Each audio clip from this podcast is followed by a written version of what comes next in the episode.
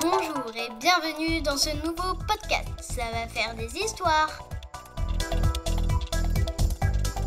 Je viendrai vous parler régulièrement de la vie de grands personnages historiques. Je suis Mila, j'ai 10 ans, je suis en CM2 et je suis passionnée d'histoire. Aujourd'hui, on va honorer l'histoire d'une femme, une militante qui a beaucoup fait pour le droit des personnes noires. C'est roulement de tambour. Rosa Parks, à ne pas confondre avec Center Park, qui n'a rien à voir. La petite Rosa, de son vrai nom Rosa Louise McCauley, est née le 4 février 1913 en Abalama. Ablablama Bon, Abedana. Enfin, euh, c'est aux États-Unis. Rosa va vite comprendre que les blancs et les noirs n'ont pas les mêmes droits. Quand Rosa commence l'école, les blancs prennent le bus alors qu'elle, enfant noire, doit aller à l'école à pied. C'est injuste. Ça s'appelle la ségrégation raciale. À ce moment-là, tout était séparé. Les écoles, les transports et même les cimetières. Quelque temps après, sa grand-mère et sa mère tombent malades. Rosa doit arrêter ses études pour les soigner. Et euh, je savais pas qu'on avait le droit de faire ça. Moi, la prochaine fois que ma mère a la gastro, je mets plus les pieds à l'école pendant une semaine. Un peu plus tard, un de ses copains, Raymond Parks, un barbier un peu rebelle, la demande en mariage.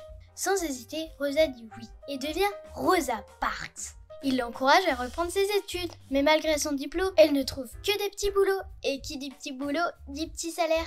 À cette époque, on refuse le droit de vote aux personnes noires. Elle se bat aux côtés de son mari pour faire bouger les choses. Le 1er décembre 1955, après sa longue journée de travail, elle s'assoit sur le siège du bus tranquillou bilou. Mais le bus est archi plein. Le chauffeur lui demande de laisser sa place à un homme blanc. Elle dit tout simplement non En vrai, elle l'a dit plus gentiment. Il la menace d'appeler les flics. Elle reste calme et répond Faites donc. Le chauffeur, un peu vénère, appelle la police. Ni une ni deux, ils arrivent.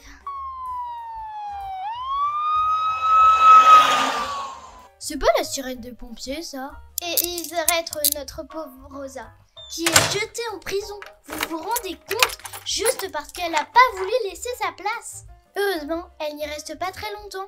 À son procès, elle est déclarée coupable.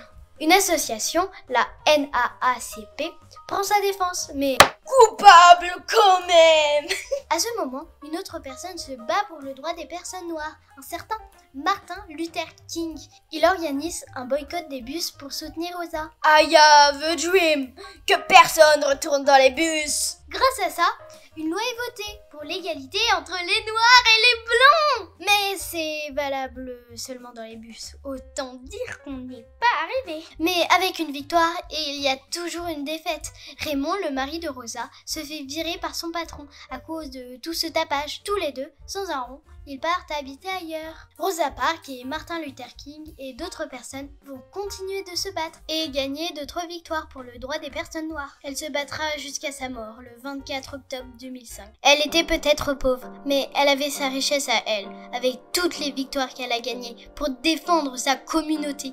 Elle reste le symbole magnifique de la lutte pour le droit des personnes noires. Ah, c'était ça la sirène de la police